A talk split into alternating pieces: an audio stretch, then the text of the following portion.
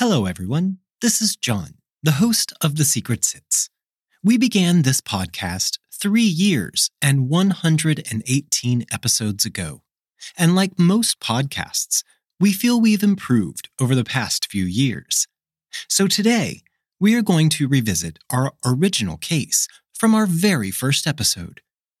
We have re recorded that episode in our current format to match what you are accustomed to hearing today.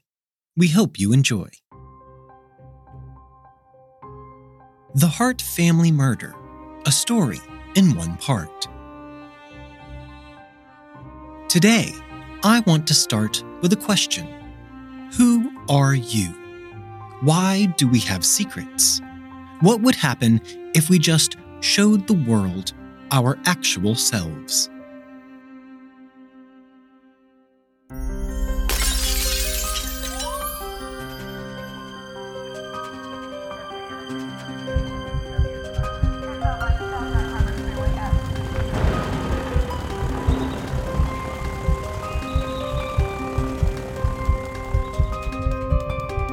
We dance round in a ring and suppose, but the secret sits in the middle and knows. Many of us have so much social media these days that the lines between reality and social media, reality, sometimes get blurred. Sometimes this is on purpose, maybe because we do not feel like giving 100% of ourselves out to the universe. Or possibly, there's a fear of accepting our own flaws and allowing everyone around us to see these flaws for what they are the parts of us that make us unique and interesting, but somehow still embarrass us. There is a reason we as a communal society have social media and put ourselves on it, and those reasons are different for everyone. In today's episode, social media is going to play a part, a very large part, in the things that happen to a family who maybe wanted to use social media for a joyful and honorable reason. Or maybe it was more sinister and more of a secret than anyone realized before it was too late.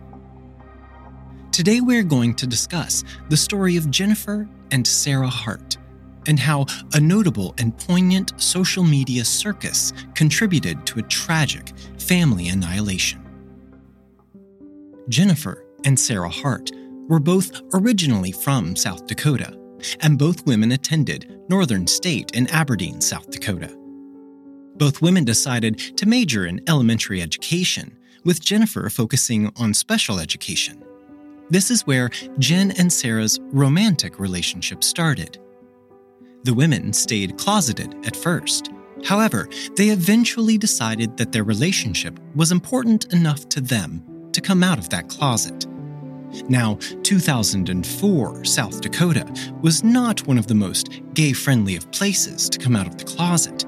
When I chose to come out of the closet, it was 1997 in rural Alabama, so I know the feeling of ostracism these ladies were dealing with. This socially exclusive behavior by their fellow South Dakotans prompted the couple to move to Alexandria, Minnesota in 2004. Things seemed to be going pretty well for Jen and Sarah after the move, and the couple decided to look into foster care and adoption. The couple fostered their first child in 2004. In previous interviews, this foster child has asked to remain anonymous so we will continue to honor her wishes here today.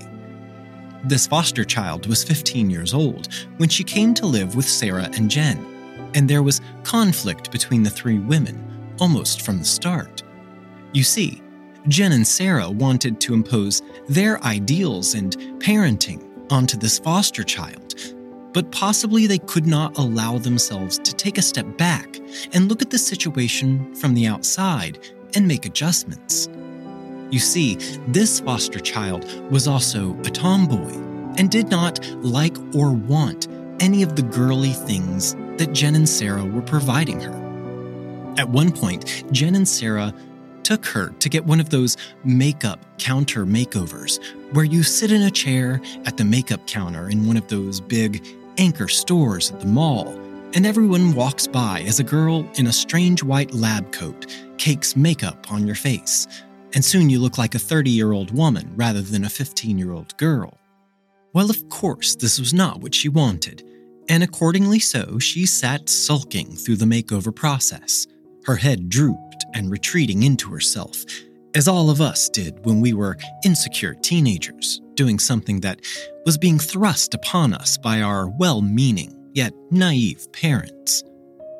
It is now 2005, and same sex marriage has become a huge topic of conversation all around the world.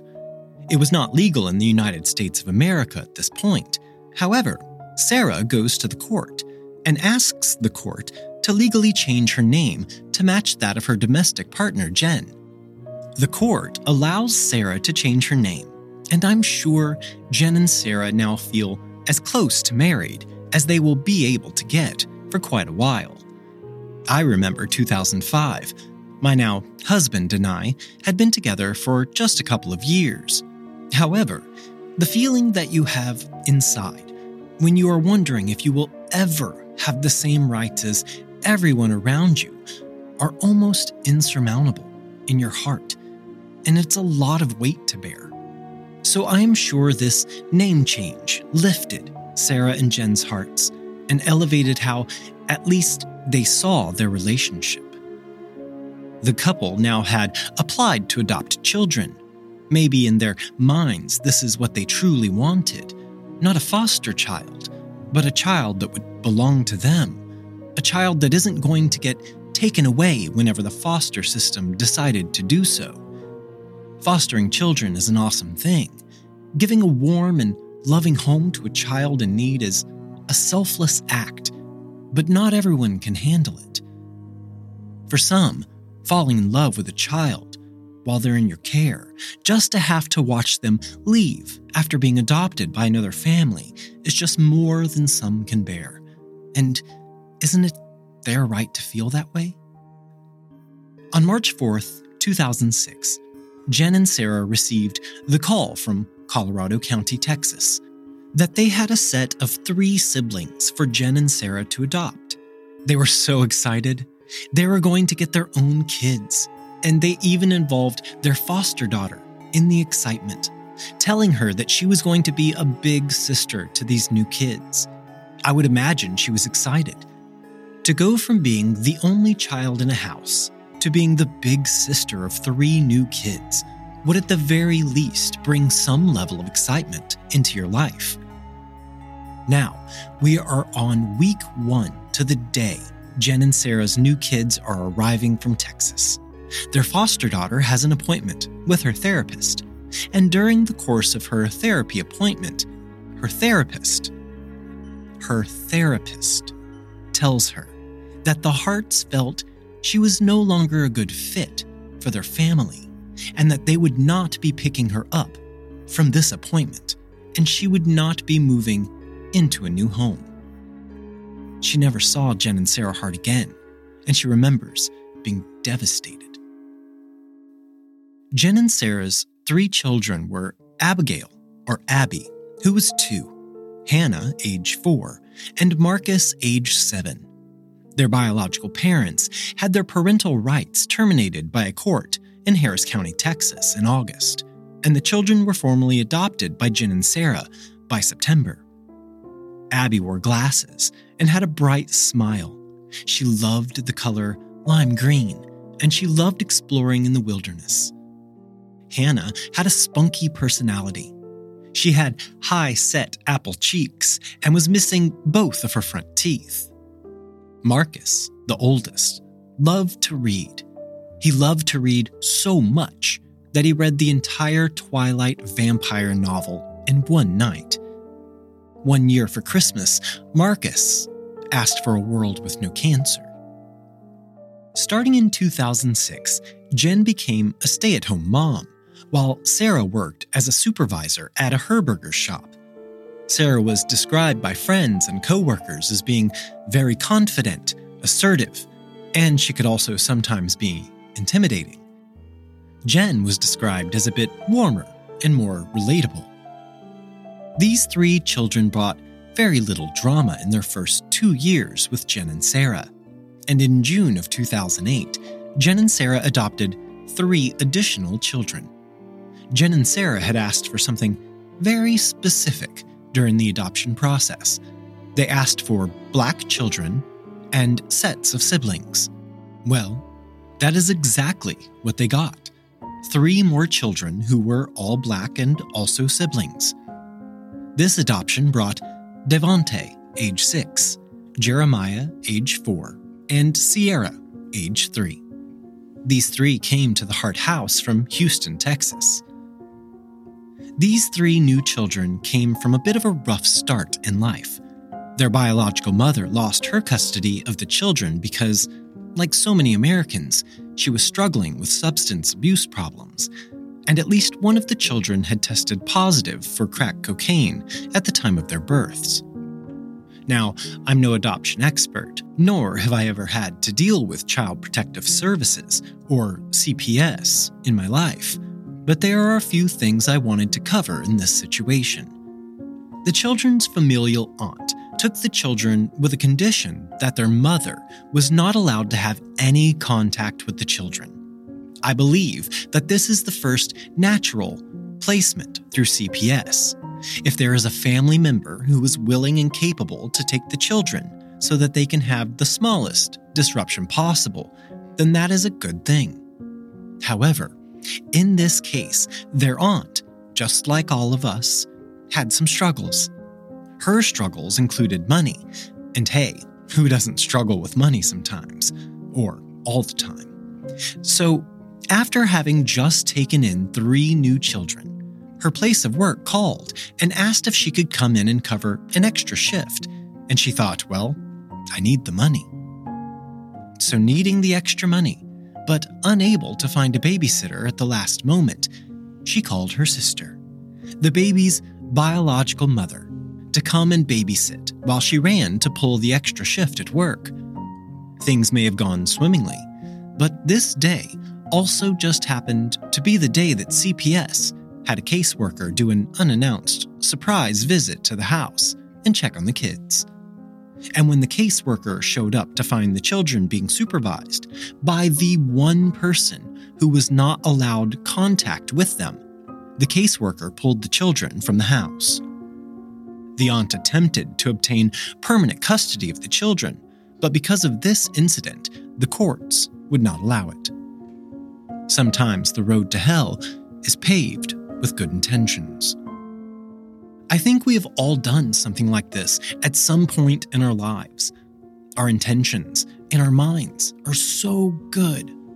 But one incident can mar those intentions, and maybe what we thought would make a situation better just boggles it all up. But that's okay, because we can move forward and grow from it and become better for it.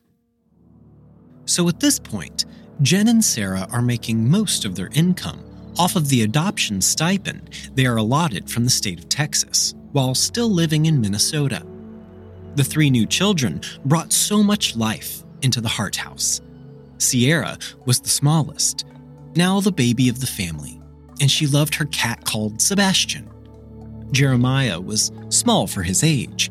He was born with cocaine already in his system, but he was doing okay. And everyone called him J Man. And Devonte. I think Devonte was an old soul in a child's body. Devonte loved animals, and he hated Donald Trump.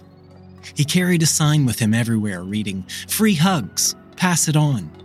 And he had a special bond with Jen, which would sometimes garner him special attention. Now, Jen was the stay at home mom, and possibly because of this, she became almost obsessed with social media. Jen's social media of choice was mostly Facebook. Jen was extremely active on social media, and she loved to post pictures of the children doing everyday activities with well written and thought out captions. Each post shows a loving and wholesome family. But just like we discussed earlier, social media is a tool. A tool you can use and manipulate to make it look like you have whatever kind of life you would like to portray. And I will say this I know there are people that are completely open about their lives, and you see their good and bad days on their social media. But there are those that only like to post about good things. And looking at their social media, you might think, what are they hiding? Or, no one's life is all just good. And you would be right. No one's life is all good. But some people only feel comfortable sharing the good, and there's nothing wrong with that. Misery loves company, but for some, sharing hardships is just too big of a window into their soul, and they're not comfortable sharing everything with everyone in the world. The Harts found their comfortable place in this world when they started attending transformational festivals. These festivals were full of music and dancing, yoga, and mindfulness. The people who attended these festivals were and are all about inclusion and acceptance. This seemed to be exactly what a pair of lesbian mothers with six black children needed. Jen would often post photos from these festivals with all of the children wearing huge smiles and would post inspiring updates from their daily life. One friend said she was a master poster. Commenters would leave glowing remarks about their parenting. Some even asked if they would ever think of doing a reality show. They would come to be known as the Hart Tribe at these festivals, and there was something magnetic about this family. They drew the attention of everyone around them, and they were easily recognized by everyone who attended these festivals. Jen was also obsessed with one of those online games called Oz Broken Kingdom, where you have to build a community of other players and spend actual money to move along in the game.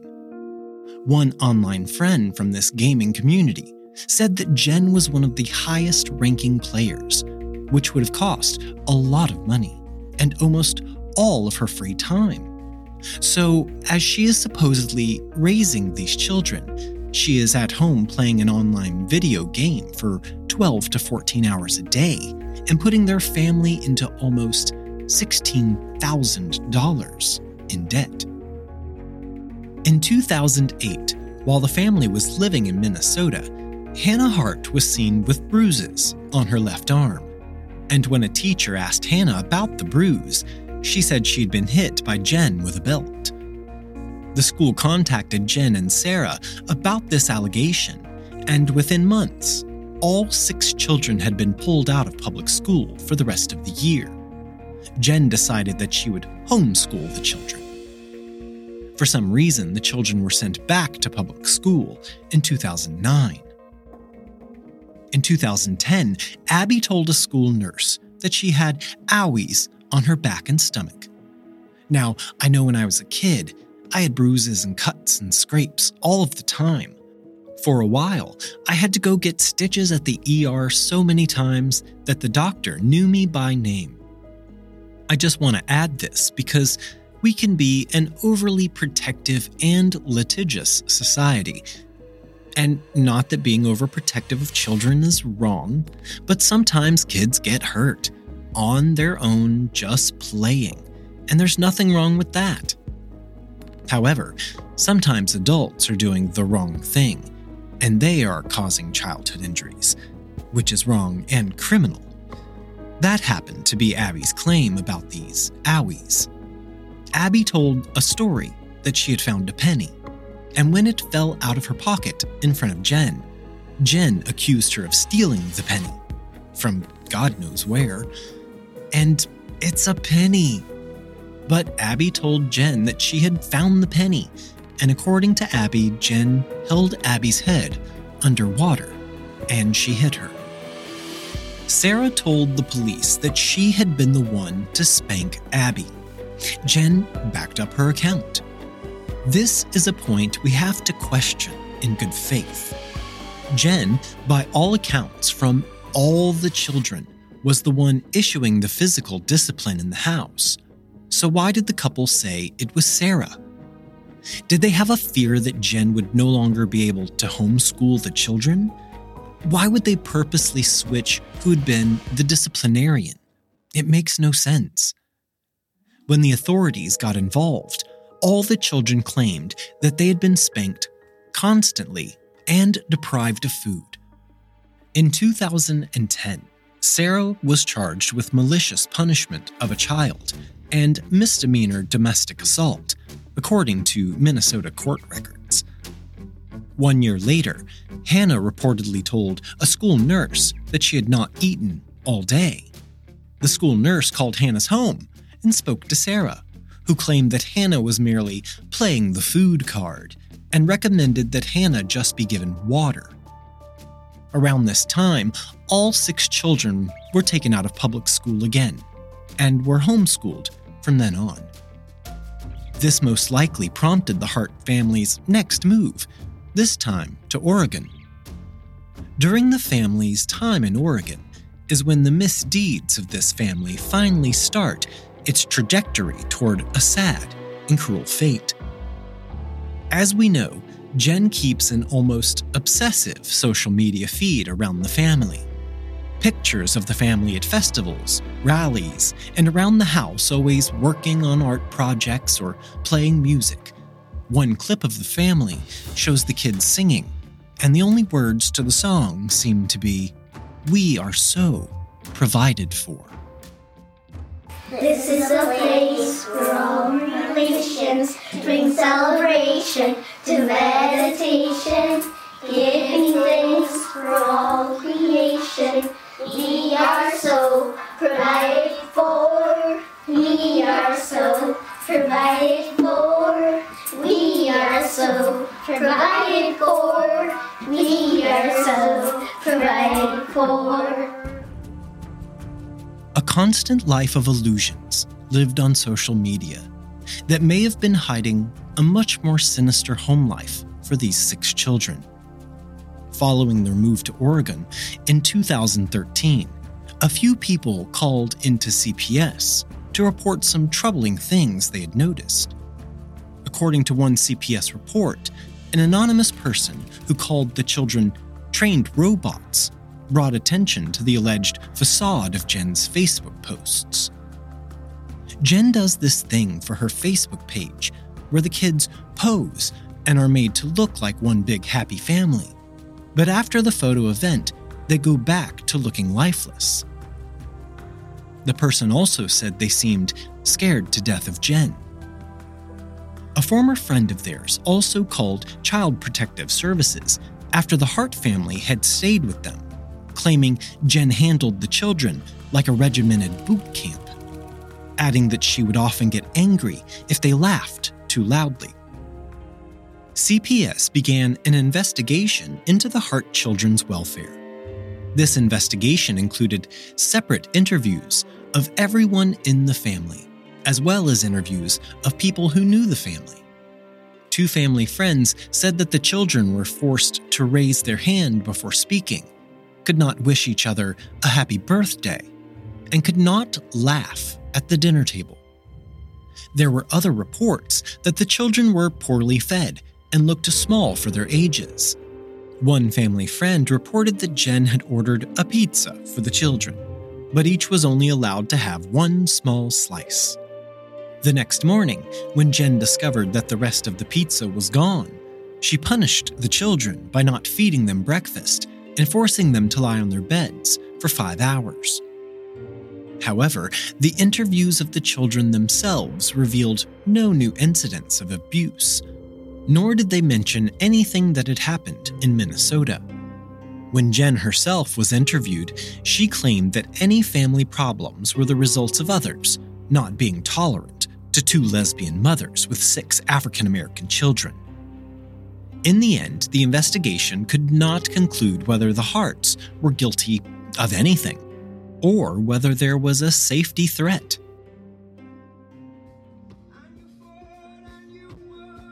While attending the beloved festival, Devonte is dressed in a zebra onesie with the word beloved shaved into his hairline. On a now famous YouTube video, we can see Devonte at this festival as the musician Xavier Rudd plays a guitar and chants on stage. He notices Devonte in his zebra costume and a sign around his neck reading, Free Hugs. Devonte approaches Xavier with tears in his eyes, and they embrace, which lasts over a minute. And you can see everyone in the crowd getting swept up in the moment. But as you watch this scene unfold, you start to notice that something isn't quite right.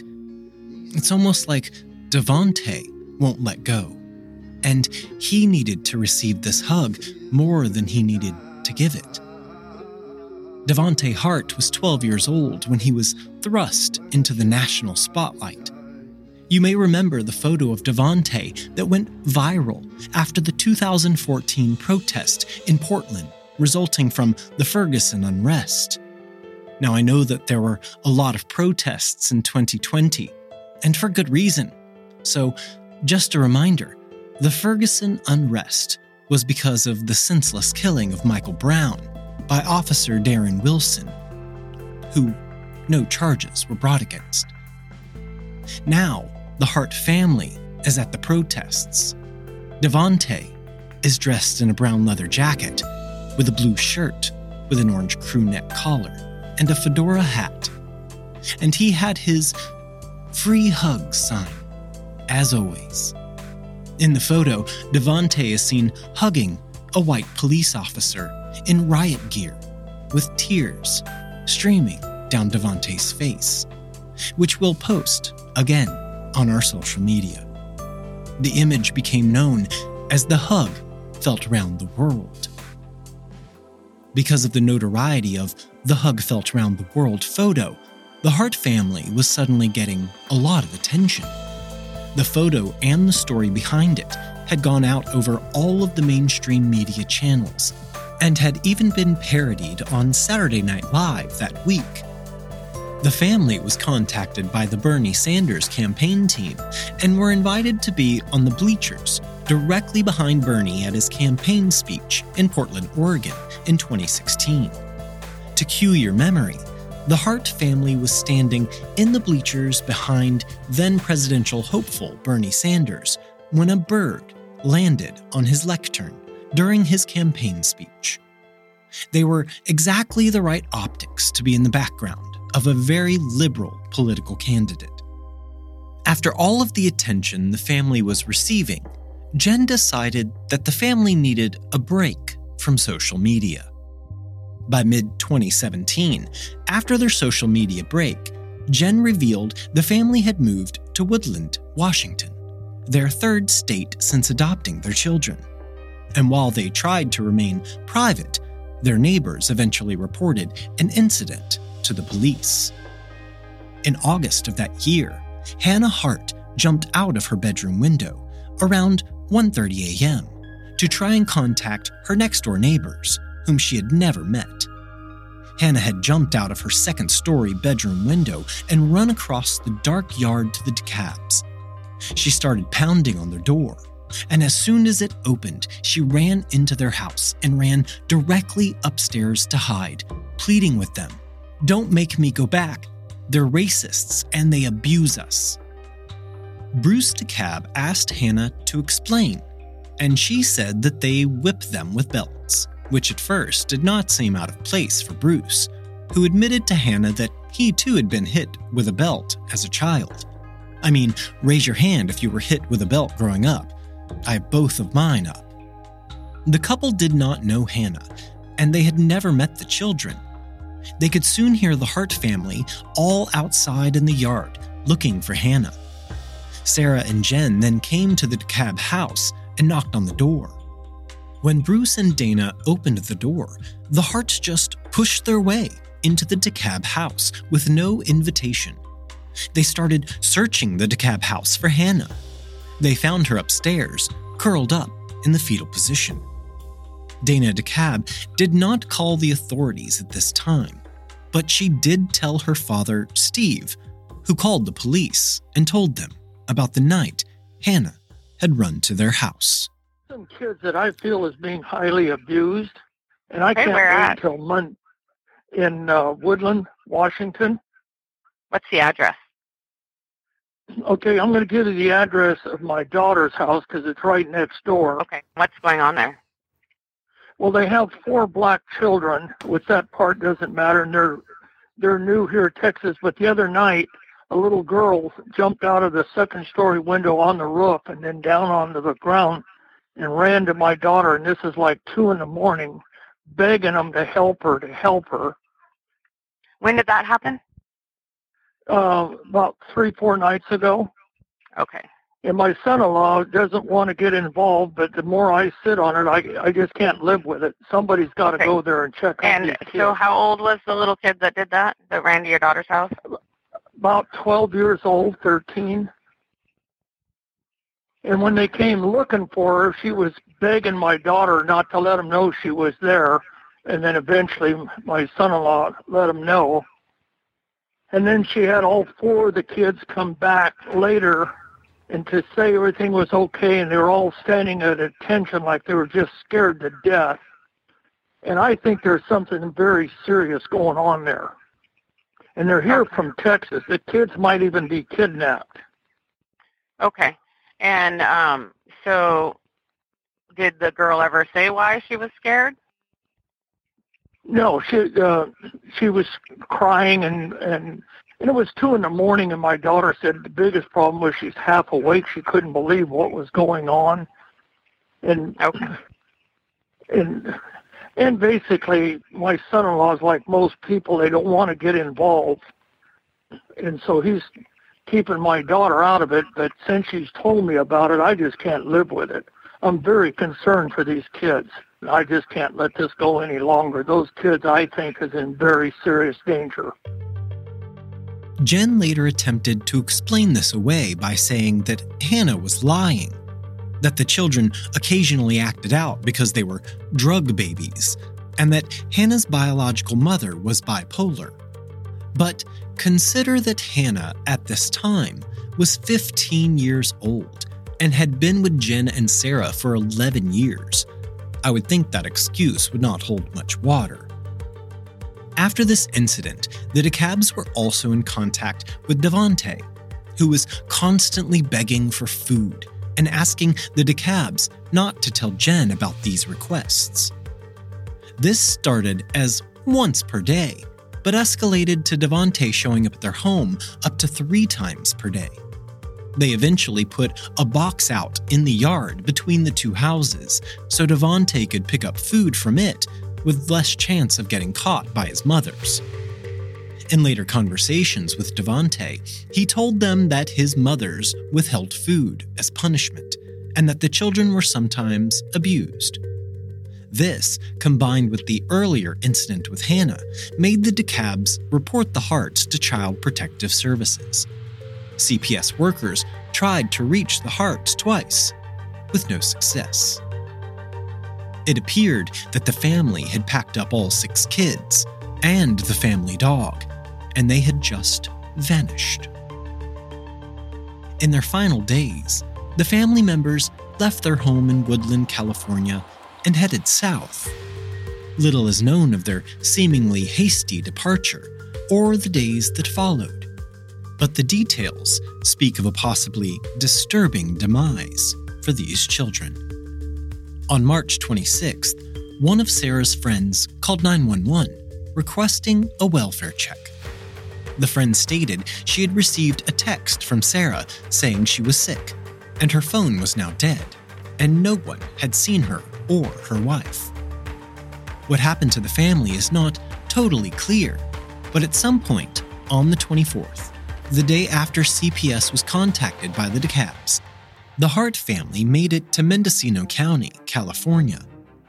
On the morning of March 25th, Jen Hart was recorded on surveillance video at a Safeway in Fort Bragg, about 15 miles south of where the family would be found dead the next day. They remained in the area until around 9 p.m., but there is no further information regarding the family's whereabouts until their SUV was found upside down on the Pacific coast. The vehicle appeared to have left a highway for a dirt turnout, then accelerated on that turnout for about 70 feet until it sailed off the cliff Thelma and Louise style. No skid marks were found, and this led investigators to determine that Jen had intentionally driven her entire family off of the cliff. After some investigating and time, here is what we now know. Sarah was Googling questions such as Can 500 milliliters of Benadryl kill a 120 pound woman? What over the counter medications can you take to overdose? How can I easily OD on over the counter medications? Is death by drowning relatively painless? How long does it take to die of hypothermia in water while drowning in a car? And what will happen when overdosing on Benadryl? Lastly, Sarah searched for no kill shelters for dogs. At the time of her death, Sarah had taken 42 doses of an off brand Benadryl. The family had stopped to buy the medicine before leaving Washington. They had purchased both pill and liquid forms of the drug. Marcus had 19.2 doses. Abby had 14. Jeremiah had 8.8 doses at the time of their autopsies. Jen, who was driving, did not have any of the drug in her system, but she did have a blood alcohol level of 0.10, or around five beers. Jen did not drink, so she was probably intoxicated quickly, and she was probably almost non functioning. Sarah was Googling so many things it stands to reason that they had no formal plan on what their intentions were going to be. The day before the accident, when Sarah bought those groceries at Safeway, she bought eight toothbrushes and deodorant at a nearby Dollar Tree. Not items you purchase hours before you plan on taking your own life. However, on Saturday night, they switched off their SUV's GPS system for the first time in eight years. Jen and Sarah Hart murdered all six of their children when Jen Hart drove their SUV over a 100 foot cliff on California State Route 1 in Mendocino County, California, near Westport. The bodies of five of the children Hannah, 16, Marcus, 19, Jeremiah and Abigail, both 14, and Sierra, 12, were found in or nearby the vehicle, which landed upside down on a Pacific Ocean beach. The body of Devonte, at 15 years old, has never been found. A Superior Court judge ruled that Devonte was in the vehicle at the time of the crash and a death certificate was signed on April 3, 2019. When police searched their home, investigators described it as sterile, with empty picture frames hung on the wall. The kids' room had two small beds, a mattress on the floor, and not much else. I did not even get the indication that children lived in the house, one officer wrote in a report. While the women had been together for over 18 years after meeting at Northern State University, and Jen often posting loving tributes to Sarah on social media. Records released by the Clark County Sheriff's Office in November revealed marital issues. In a 2010 email, Jen described their home life as very roller coasterish. She explained to a friend, For quite some time, I have felt very underappreciated and taken for granted in our relationship, and at times, unloved.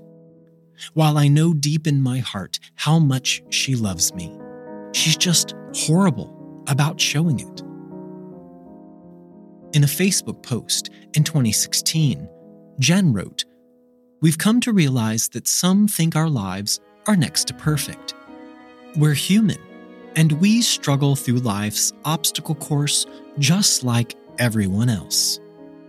Later on, she looked back on the first half of 2017, claiming, This year slammed us hard. So here we are, left with a family full of secrets, that they took to their untimely and watery grave.